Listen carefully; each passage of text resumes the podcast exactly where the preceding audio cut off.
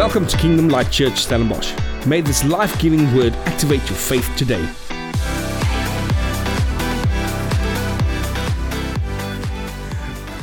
We've been busy with the sermon series called DNA, Who We Are. And we've been speaking through some series about our core values as a church. And if you're here for the first time, what a great weekend or sermon series is to join us to know who we are as a family. And sometimes you can see a church, you can see their name, and you can see what they do, and all those other amazing things. But who a church really is what values they live. You see, that's very important. What values do we live? You can have values, but you can never do the values. So what I usually do is I jot our values down, and I would draw lines that said, okay, we've got a value to be compassionate. What do? We have waymakers. We have a value to grow and to disciple. We've got kids' church. We've got men's groups. And it's very important for us to know exactly that we are actually living our values. Now, the week before last week, this is week 3, we've been busy with a sermon series called DNA, looking at our core values. And we called it DNA because that is what DNA is. It's a chemical in our body that has all the important things for you to reproduce, to make you exactly who you are. All the information is in DNA that is who you are. And that's why we wanted to call it DNA. Now, about 2 years ago, just almost 2 years ago, in May this year, KLC Stellenbosch will be 2 years old. And we've planted a church out of our Strand congregation. And since then, we've planted Malmesbury, Durbanville. Now we're taking over and helping a church in Hermanus to become part of our KLC network. And we're not here to build churches or to build a network. We're here to reach people and to love them. And if God want to build it around churches and networks, and that's fine, that's amazing, but we want to reach the next generation. We want to reach people, the older generation, the middle generation, the young generation. We want God to have an impact on people's lives. I always say we love God and we love people. And it can't be the other way around. We love God, and because we love God, His love compels us to love others. That is just, this onsteeklik. Now, about 2 years ago, when we planted this church, I prayed about it, and I'm going to go through every week, and I'm going to give you a 2-minute thing about why we planted this church and what we did and what our values are. So if you're here every Sunday, you're going to hear that every Sunday, but that's okay. It's by repetition that you actually remember things. But 2 years ago, I sat with the Lord, and I said, Lord, I want to plant. You're calling us to plant this church, but I don't want to plant a church if you don't give me scripture and give me direction and alignment. If I don't have that, then I'm just playing church. I don't want to play church. I want to have scripture. So God gave us this scripture, one of the two scriptures, and I'll get to the other one later. He gave us this scripture in the New King James Version. It says, in Him was life, John 1, and the life was the light of men. And the light shines in the darkness, and the darkness did not comprehend it. The darkness did not understand the light. Isn't that powerful? And out of that scripture, God gave us three pillars that will flow out to six values. Now, three pillars was life, light, and ignite. Now, I always say, if you find Afrikaans word for ignite, then please let me know, because it's life, light, ignite, lewe, lig, and ignite. Because we don't have a word for ignite in Afrikaans, but you understand what it is. And we're going to dive into ignite as weeks to come. Now, out of the three pillars, we have values that comes out of life. What does life give? It activates our identity and our authority in Christ. And then it brings transformation based on who? On His grace and His love for us. No law, no performance. Because so many times Christians want to perform and do to get closer to God, when Jesus did everything and He gave us grace and life. And that's why we say we want to bring, as a church, bring transformation to people based on His grace and His love for others. Then light. Light, the two values that flows from light is empower and build. And it stands for the following: to empower the saints, us, to reach the lost with the gospel of Christ, and to take risk to reach the world around us. See, God has created us with something that we want to give. And we're going to look at that more today. And then building a compassion culture that touches a town, touches a nation, touches the world. When Jesus went and He saw a leper, what did He do? He touched the leper to the amazement of people. And I want us to grow as a church who touched our town. And we're about to start a ministry called Touch, where we go out on Friday nights or Saturday mornings and we pray for people. And we trust God for miracles and signs and wonders, because that's Jesus' heart. And we've done it with young people for 15 years, and it's incredible how it grows your faith when you see God do supernatural, amazing things. And then the last one is Ignite, is to worship and equip. One night, Salome was praying, and God gave a verse that says, I want you to change the atmosphere of Stellenbosch through worship. And that's the impact that worship has. And although we only have one member in our band and sometimes two members, we know that God has called our church to have an impact in this town through worship and through people's lives. So we're dreaming about a worship school. We're dreaming about training up young musicians to go out as missionaries to touch places with worship. And that's how powerful worship is. And then equip. So to ignite change in the atmosphere of Stellenbosch through worship, but not just Stellenbosch, the country, the region, and then to equip others to grow in their relationship with God, because that's why church is there. It's Ephesians 4:11 and 12, to equip the saints for the work of ministry, but then also to disciple, to help them to disciple others, and then to minister as we grow, to start small groups, to start men's groups, women's groups, and make an impact in our lives. Now, today we're going to look at the second pillar called light, and out of the light, two values flows out of that, and the first one is to empower. To empower. Now, there's so many things I can say about empower, but I want to focus today on light. On light. See, light has the ingredient. It has got the ingredient to empower us to reach out and take risk and to have an impact on others. Do you know that? Now, maybe it doesn't, but let me explain. Now, I love light. If you look at light, is amazing.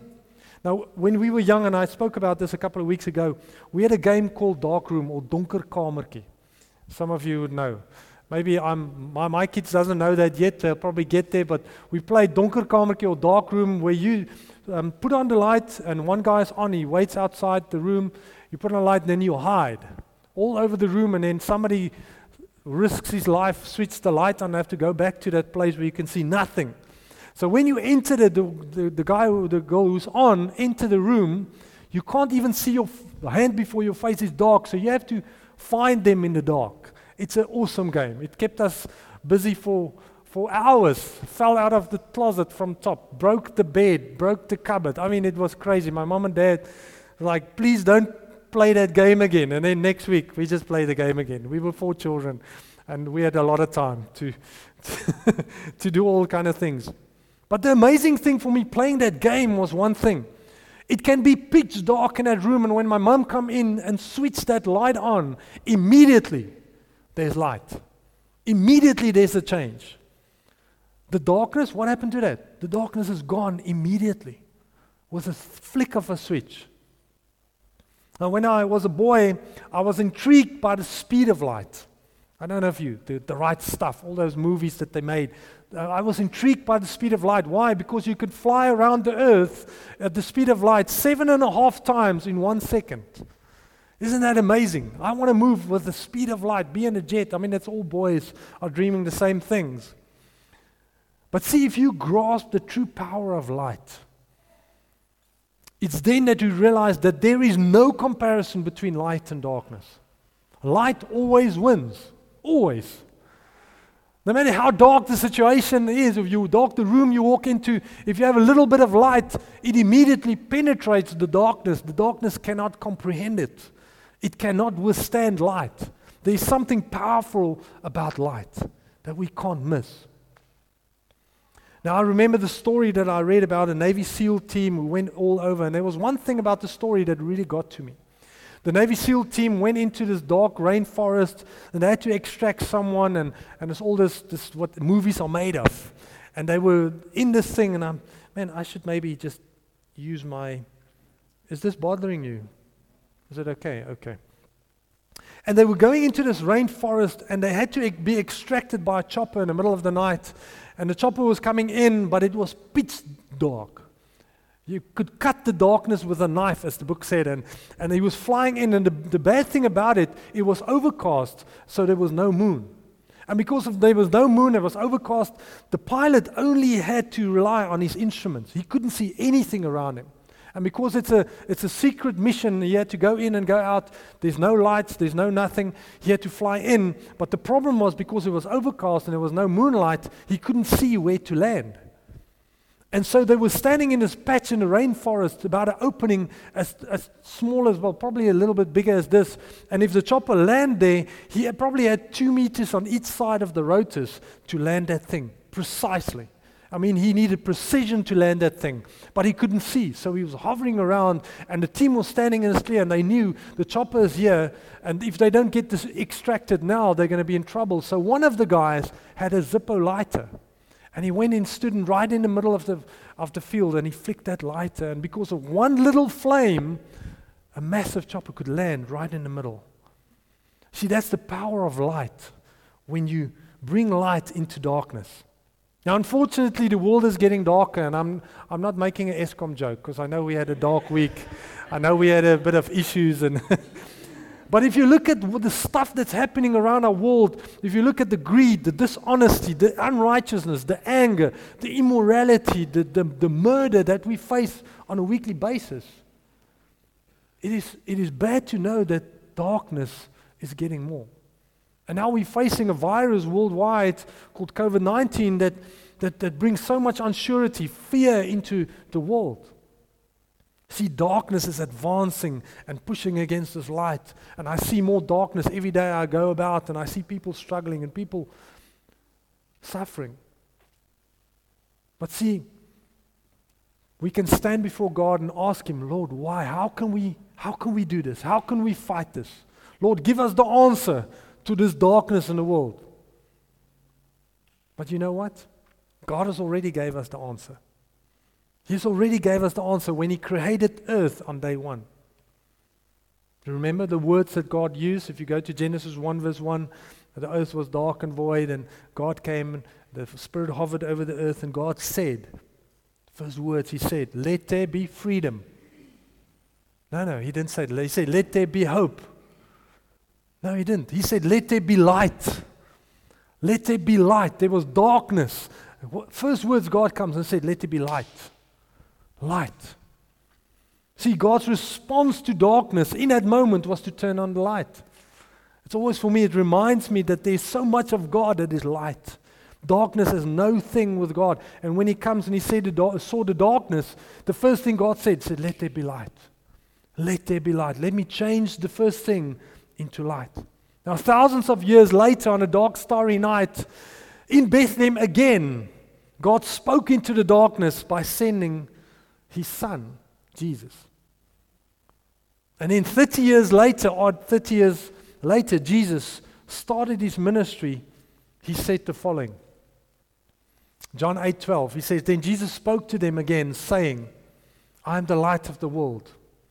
He who follows me shall not walk in darkness, but have the light of life. I love that.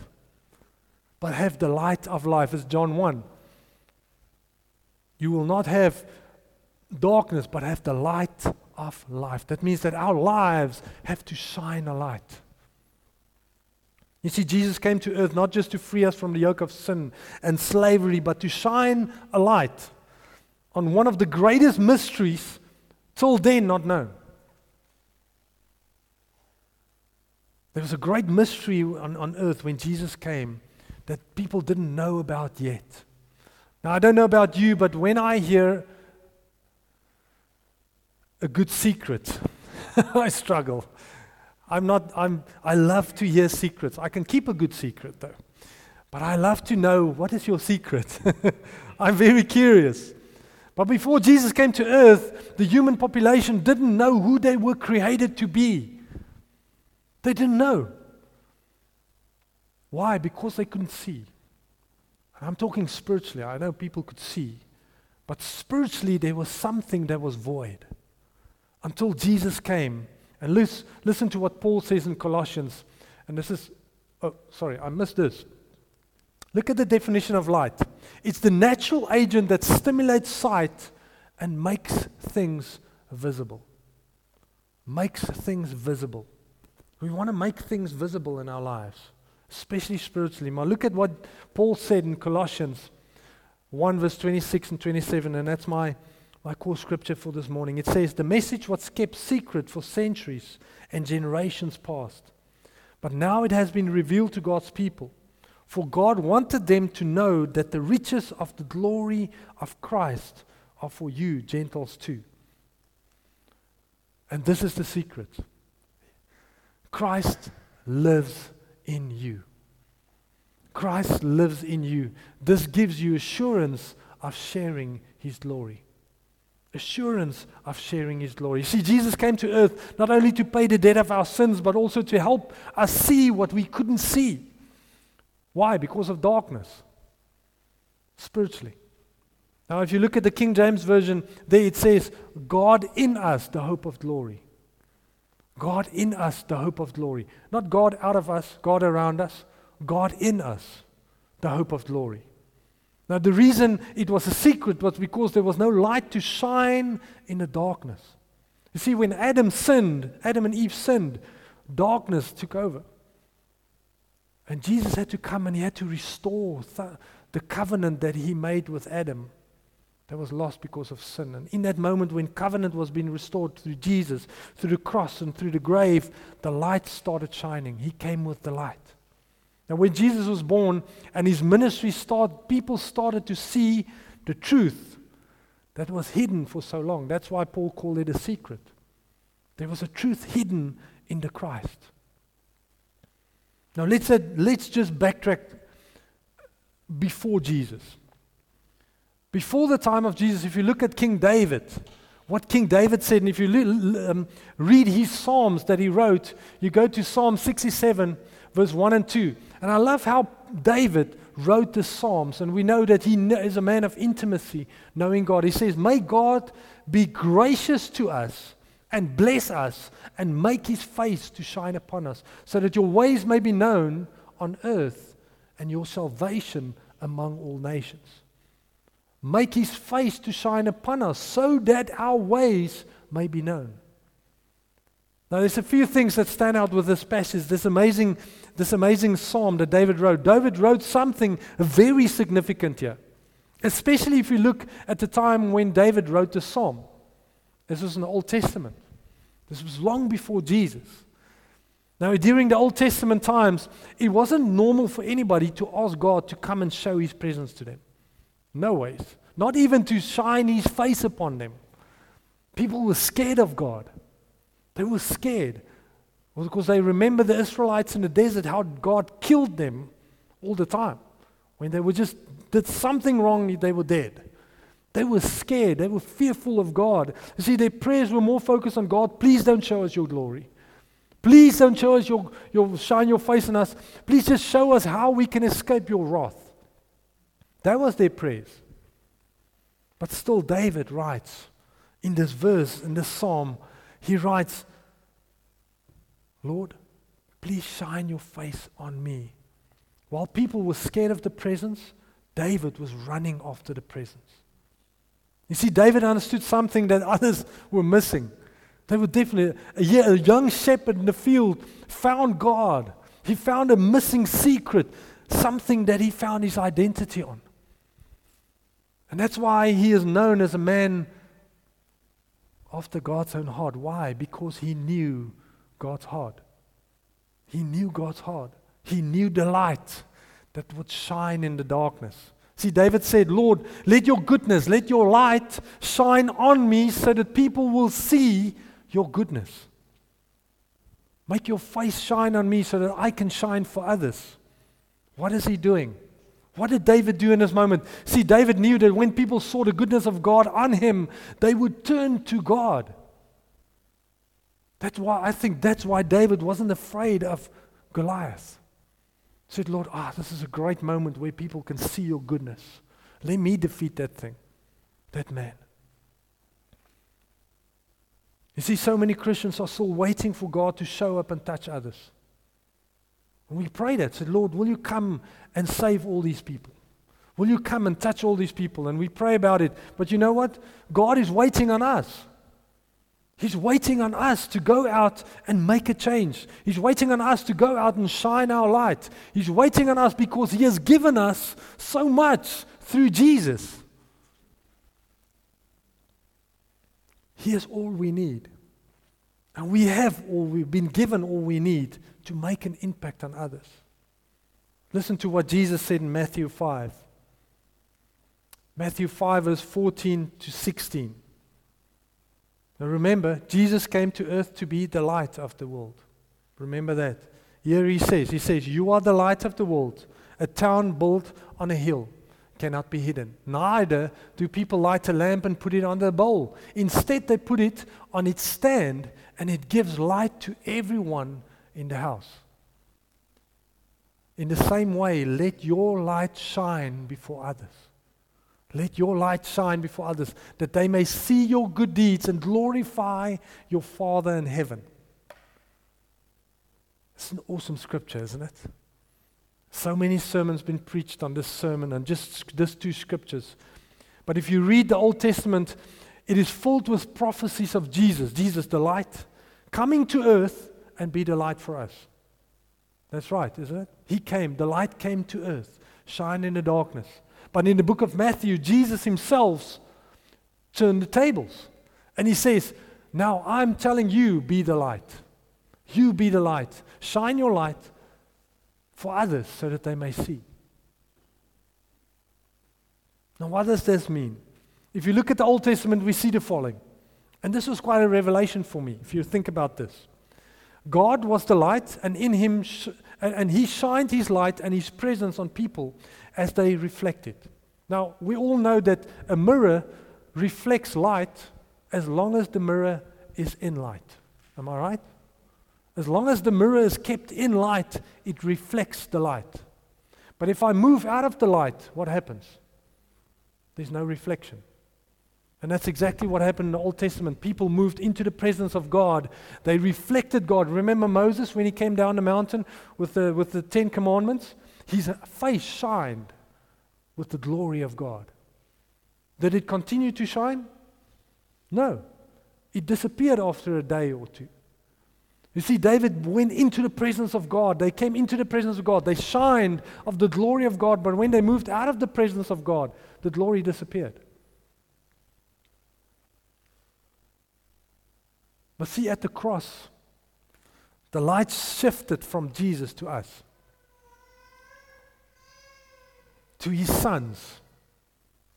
Christ in us, the hope of glory.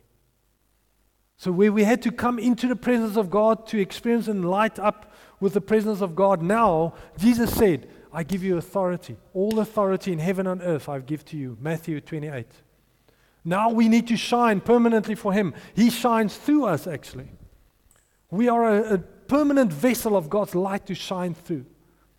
We don't have to come into the presence to experience God. We are in the presence of God every moment of every day. And now, because of that, we need to be the light to the world. We need to be the light to the world. I need to take my Bible, stand on the street corner, wave it and shout at people? No. I can go to my work and I can speak. I can be who I am. I can shine my light by the values I carry, the way I speak, the love I show to others, how I give to others. So what it means is that wherever we go, the light is shining from us. We need to remind ourselves that whenever I get in my car, I drive to town, when I'm in Checkers, I'm drawing money, if I'm with friends, if I'm at a rugby game, wherever I am, God's light is shining from me. That's what Jesus said in Matthew 5. See, in the Old Testament, if you move out of the light, you moved out of the presence. If you moved out of the presence, you moved out of the light. And you couldn't reflect Him anymore. But in the New Testament, in the New Covenant, everywhere we go, whatever we do, His light shines through us. We can have the worst day of our lives. Guess what? His light still shines through us. It still has an impact on people around us. And because of that, darkness has no power over us. It's not supposed to have a powerful impact on you because the light shines through you. Sometimes we just place ourselves under a lid. I want to hide myself. I don't want to step out. And I place myself on a lid, and that's why Jesus said, don't put a lamp, you put a lamp on a lampstand. You do life, and you trust God to shine His light from your life. And because of that, because of this secret that Jesus came and said, I'm the light, I come to the world, but now I'm going to the cross to pay for your sins and your guilt and your shame, and then I'm going to free you and make you the light of the world, so that you can do what I have done. That's why the scripture says, greater things you will do than I have done. I give you all authority in heaven and earth, Matthew 28. Shine the light that I have shined, that people have seen through my life. They saw signs, wonders, miracles. They saw me love people who are not supposed to be loved. I had lunch with people I'm not supposed to have lunch, but Jesus had to shine His light. He said, I'm shifting the light from me to you so that I can shine through you and release my authority on earth. And if we as a church catch this revelation, we will see situations around us change. We will. We will see situations around us change. And if you go back to our first value, to activate God in our moment of salvation, in that moment when you encounter Him, He activates something in our lives. He switches on the God light in us, so that we have an impact on people around us. Look at the second scripture that God gave me when we planted this church. Isaiah 60 verse 1 to 2. And I know, Therese, you guys painted that amazing, one of my favorite portraits. What do you call it? A portrait, painting. There we go. A painting of a crowd of people walking into heaven. And it says, and actually Isaiah wrote this for the city Jerusalem, but it is a prophetic word for every one of us. It says, arise, shine, for your light has come. Now when there's a comma punt, sorry for my Afrikaans, when there's a comma punt, it says, I'm going to tell and explain to you what arise and shine means. It says, arise and shine, for your light has come. And the glory of the Lord is risen upon you, for behold, the darkness shall cover the earth, and deep darkness the people, but the Lord will arise over you, and His glory will be seen on you. Isn't that powerful? See, if you look at from this perspective of God shining through us as a light, then this scripture suddenly makes sense. That God says, you need to arise, you need to shine, make your light shine to others. And then He says, the Lord will arise over you every moment when you wake up, when you go to bed, when you go to work, when you go to town, when you have a bad day, when you have a good day, He will shine and rise over you, and His glory will be seen upon you. But He doesn't feel like it. I know, because God is not a God who's been shifted by emotions, but by the Spirit. That's why we can't afford our emotions to play with us. That's why we have to change our mindset to say, Lord, I'm more than I'm an overcomer, more than a conqueror in Jesus. And if people will get to this thing, we will see more hope in the generation that we are living in. We will get this when we get this, hope will be in our society. You will see people with more hope when they realize that I am a light bringer. I'm a light bringer. I need to go to friends where darkness is surrounding them, and I need to bring the light. Sometimes it's just giving them a hug, bringing them a meal, giving them a WhatsApp or a message that says, man, I've been thinking of you, and I've been praying for you, and here's a scripture for you today. I've been thinking about you. Can we have a coffee? Sometimes moments like that bring light into darkness where people are struggling through some stuff in their lives, and that moment brings hope.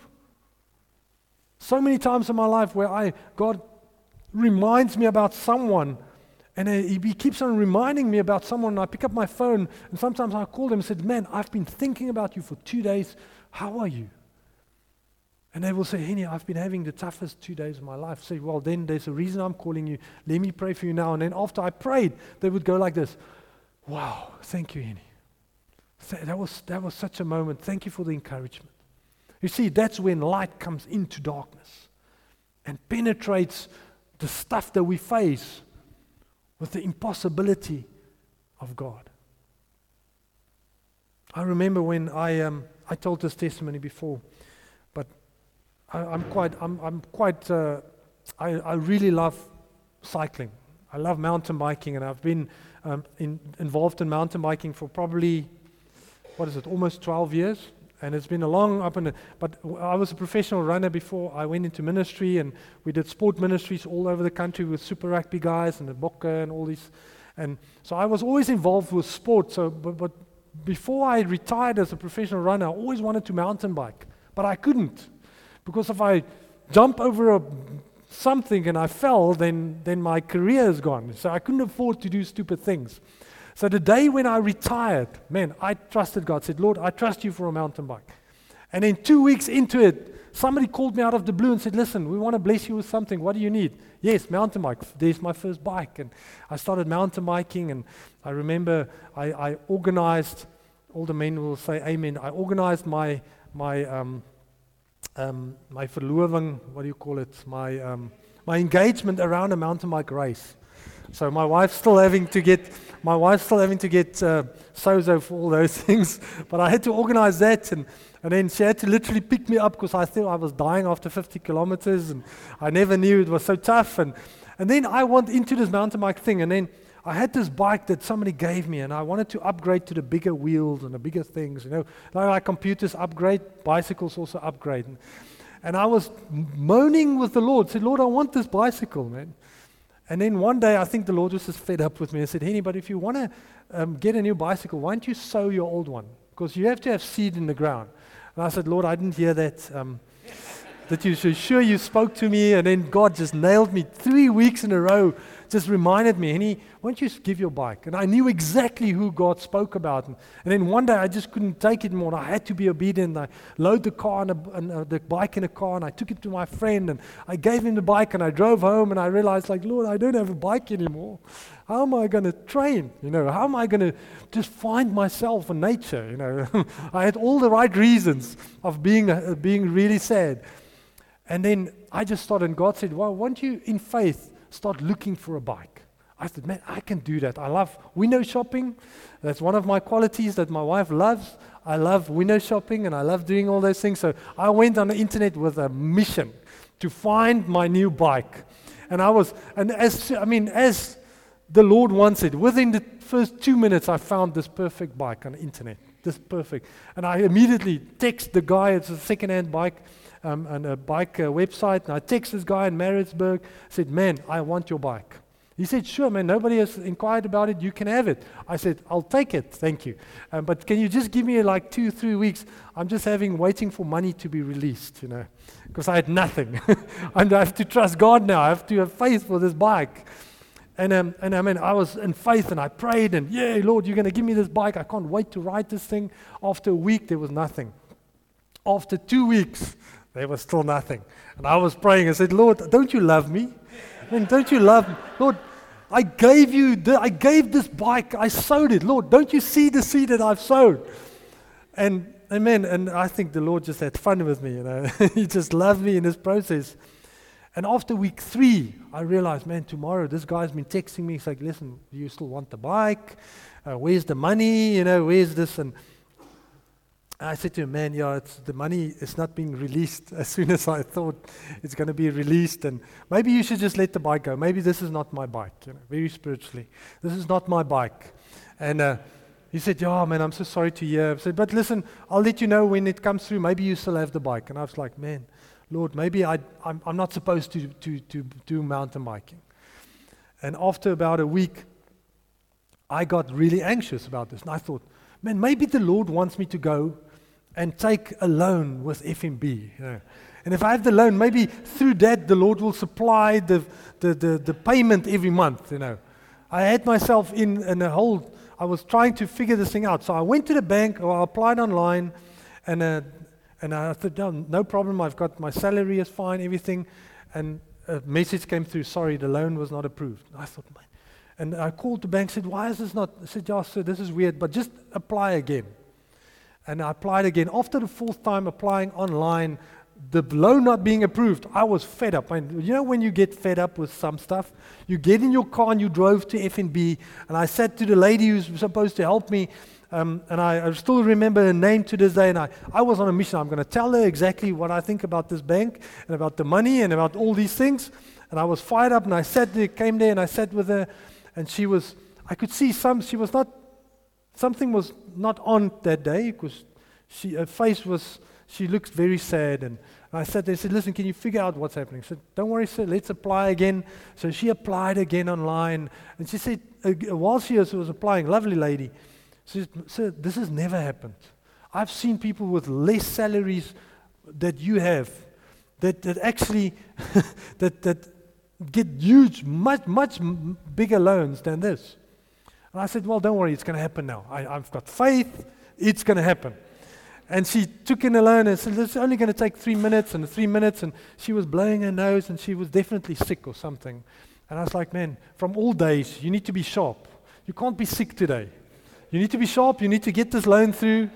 I mean, don't waste my time again today. You know, I was worked up. And again, 3 minutes afterwards, the computer, she showed me, red screen, sorry, loan, not through. I mean, they don't want to give me the loan. I was like, I want to break the chair. And suddenly the Lord spoke to me very clearly. He said, Henny, are you seeing what I'm seeing? And I said, Lord, yes, I'm seeing you not giving me a loan here. What's happening? He said, no, Henny, you're not seeing it. Won't you pray for the lady in front of you? And I thought, Lord, I'm here for a loan. I'm not here to pray for, I can pray later. Can you just give me the loan and then I'll pray for her? And that was my attitude, to just be honest with you. I was over it. And then I realized suddenly the light moment came. And I realized I'm not shining my light in the darkness. And I said, I remember her name was Jabalili. I said, Jabalili, won't you just shift this side? And I went to sit lecture. I said, are you okay? You don't look well. I said, oh man, I'm so sick. I've been sick for 2 days. I can't afford to take leave because all my leave is gone, and I can't see. My eyes are teary. I feel so bad. I've got a headache. I'm really trying to help you. I'm so sorry, sir. She was getting tired, teary, and I thought, don't worry. Can I pray with you? And she said, yes, you can. I said, aren't you mad? I said, yeah, don't worry about that. And I prayed for her, and I took her hands, and I said, Father, thank you for a moment like this. Thank you that you can shine your light in this moment of darkness. And I just want to command every sickness in Jabalile's body, her nose go open. Oh, I just had a really awesome prayer. And I remember this till this day. When I opened my eyes, she was sitting with this big eyes looking at me.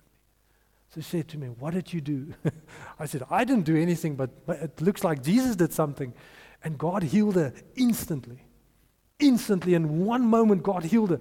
Like she said, look, I can breathe through my nose. My eyes are not teary anymore. She was up and down. She was like, man, let's try again for the loan. I said, don't worry.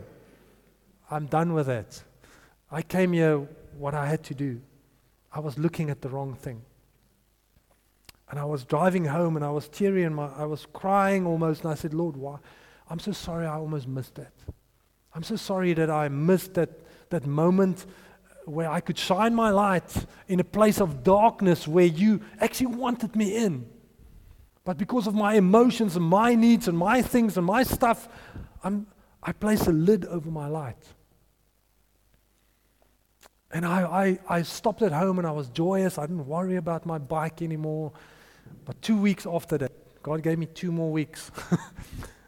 A friend called me and said, Henny, I've been disobedient for 2 months.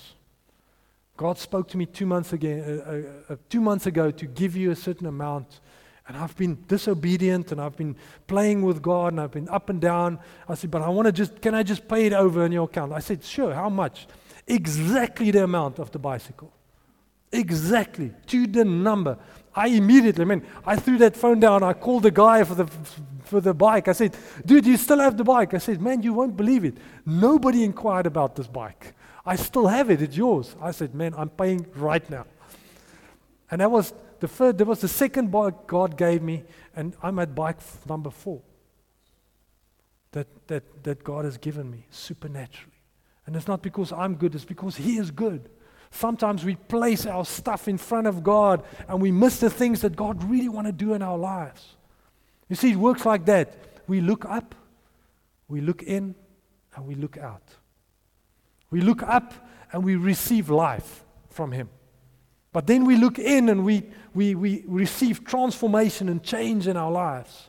But then we need to look out, take risk to reach others, to have an impact on others. Otherwise you become an obese Christian. That's maybe a bad illustration. But you know what an obese Christian is? That's an overweight Christian, spiritually. It's like the Dead Sea is dead because they only have one inflow and no outflow. When we receive and never give, we become passive for Jesus.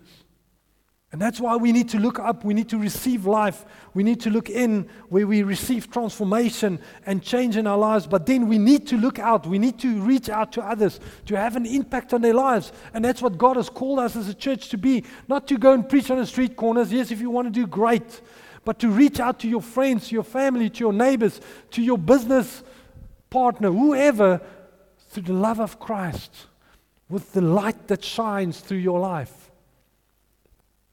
You see, it always benefits us to reach out to others, to take that risk sometimes. I remember I was at BP one day. I was late for a meeting. Sorry, I'm almost done. But I need to tell you this. I was at BP, and I was racing into down Dorp Street, and I had to go to Somerset West. I was late, and I know if I don't go now, I'm going to be late, but my car's empty. So I raced into BP just to just do a few rands of petrol just to make it there and back. And as I was doing the petrol, there was a guy stumbling around my car. Like, he was filling up the car, and then he's like this around. And I thought, that's weird. What's wrong with him? And God said to me, why don't you pray for him? And I said, again, God, I'm a bit late. But okay. And I rolled my window down. Listen. I rolled my window. It's like, hey, come here quickly. I said, what's wrong with you? Oh, no, my foot is biased. He spoke Afrikaans. My foot is biased here. I said, can I pray with you quickly? And he looked at me, yeah, okay. And I literally took my hand out of the window and I just placed it there on his foot. He said, just bring your foot closer. And I say, in Jesus' name be healed, literally like that. And I said, okay, run around the car, test it. And he went like this. And he started running around my car. And he's like, yo. I say, okay, come. Finish the petrol, here's the money, I need to go. And I was racing to Somerset West, tears flowing down my face. I said, Lord, why don't we do this more? Why don't I do this more? If you look at the story of Esther, she was in a life-threatening position in her life where she had to plead at the king. She was queen. She had to plead at the king for her nation. We all know the story. And Haman, her uncle, Mordecai, there we go, thank you for my mede-predikers. Mordecai, he said the following, and I love this. He says, if you keep quiet at a time like this, deliverance and relief for the Jews will arise from some other place, but you and your relatives will die. But then he says this. He says, who knows if perhaps you were made queen for just such a time as this? Who would know that maybe you were made business owner of that business for such a time as this? Who would know that you would move into a couple next to you, next door, in a time that they're going through, just as this? You see, sometimes God places us in momentums and positions and places in our lives for a time like this where you can make an impact through just the light of Jesus shining through you. We are ambassadors of hope in this generation. We are called to be an ambassador of hope. That means that I live here, but I'm not from here. I'm from a place who brings hope and life and light into every dark situation. Every dark situation. It's time for His light to shine through us so that people can see the goodness of God around us. Did you hear that? It is time for us. It's time for His light to shine through us, so that people can see the goodness of God around us. I prayed that for us. I prayed that every morning. I said, Father, may people see your goodness around me. Although I have a bad day or an off day, all of us have those days, but may people still see the goodness of God around me, no matter where I go. Not to tell me, yo, Henny, you're blessed, you have all those nice things. No, it's not the things that make me blessed. It's the King that make me blessed. I'm not living for the things in my life. I'm living for the giver of the things. That's where my true love lies. God has called us to shine our light. And not just shine our light, He wants to empower us with His light that shines through us. Jesus came to earth. He was the light. He went to the cross and through the grave to give us authority to say, now you are going to do greater things than I have done. That means that you become the light that I have brought to earth. Now shine it. Shine it. That means you have to take risk, put your hand out of the window, pray for a guy and race off. But see a miracle. I can tell you many miracles like that. Where afterwards I said, Father, you are so good. I want to encourage you this morning. Where the enemy comes and tells you, oh, you're just a klein liggie there in a corner. But it's the small lights that still penetrates darkness. This is small light that becomes a big light.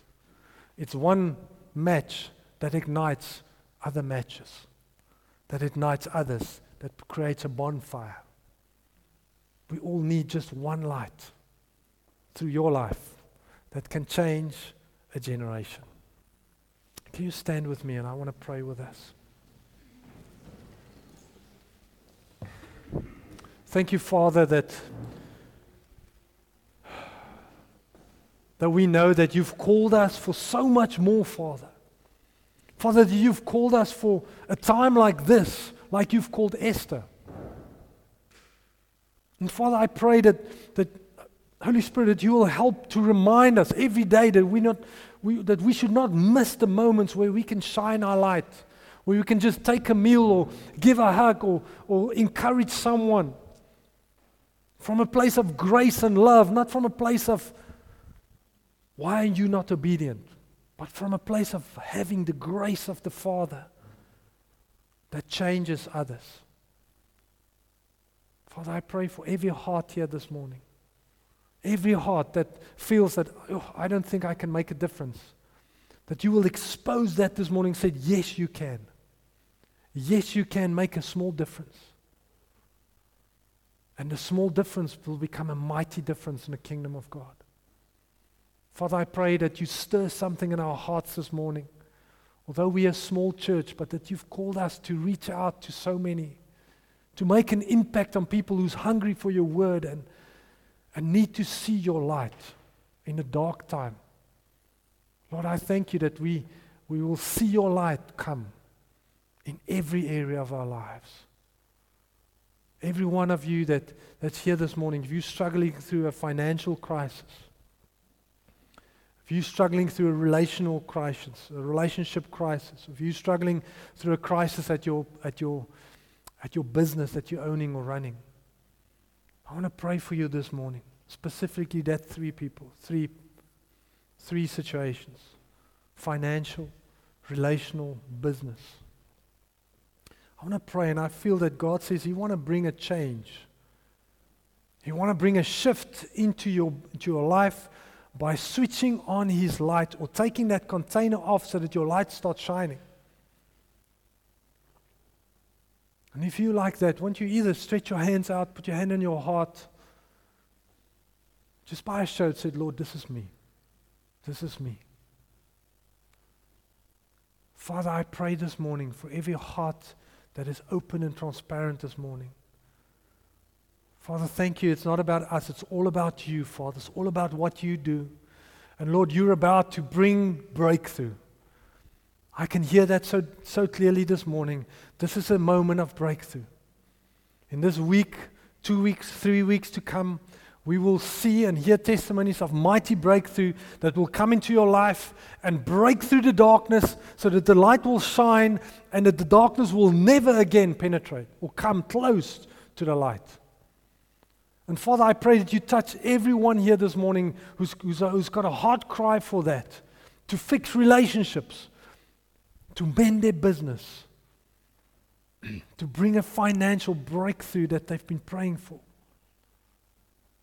And Father, for those of us sitting here, to be obedient when God says bless, give, go, so that we will be obedient to take the light and make a difference. Thank you for listening to our weekly sermon. For more detail, visit www.klcstellenbosch.co.za.